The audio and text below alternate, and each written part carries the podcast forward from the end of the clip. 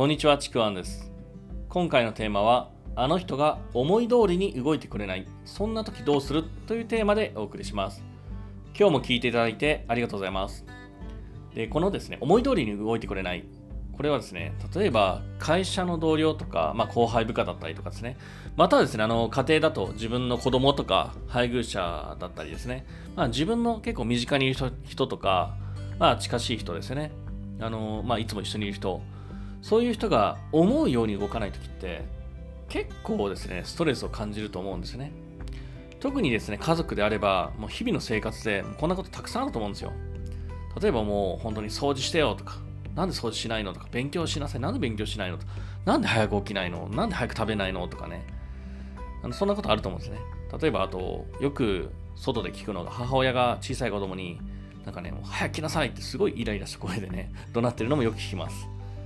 で、会社であれば、よくですね、まあ、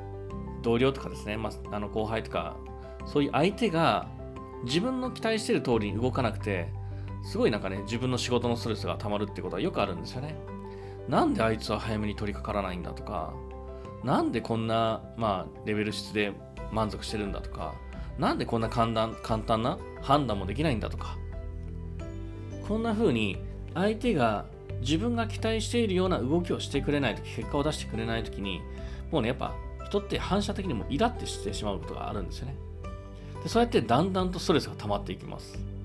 で、これが会社だけじゃなくて、もう家庭でも、なんだろう、そんなストレスをどんどん溜めていくと、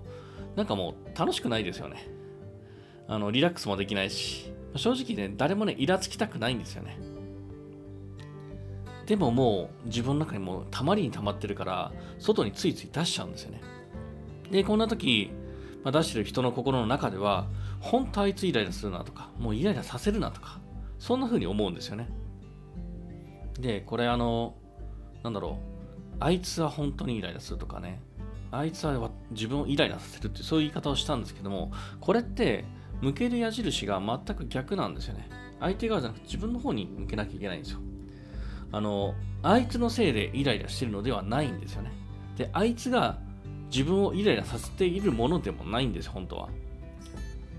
あの、簡単に言うと、自分が勝手にイライラしてるだけなんですね。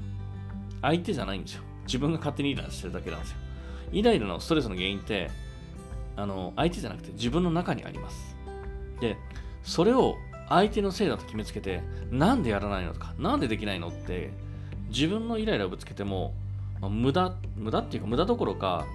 もうあ余計にですね、ダメになっていくんですね。自分もストレスが溜まるし、相手もどんどんストレスが溜まっていくんですよね。これが特に会社の仕事だったりすると、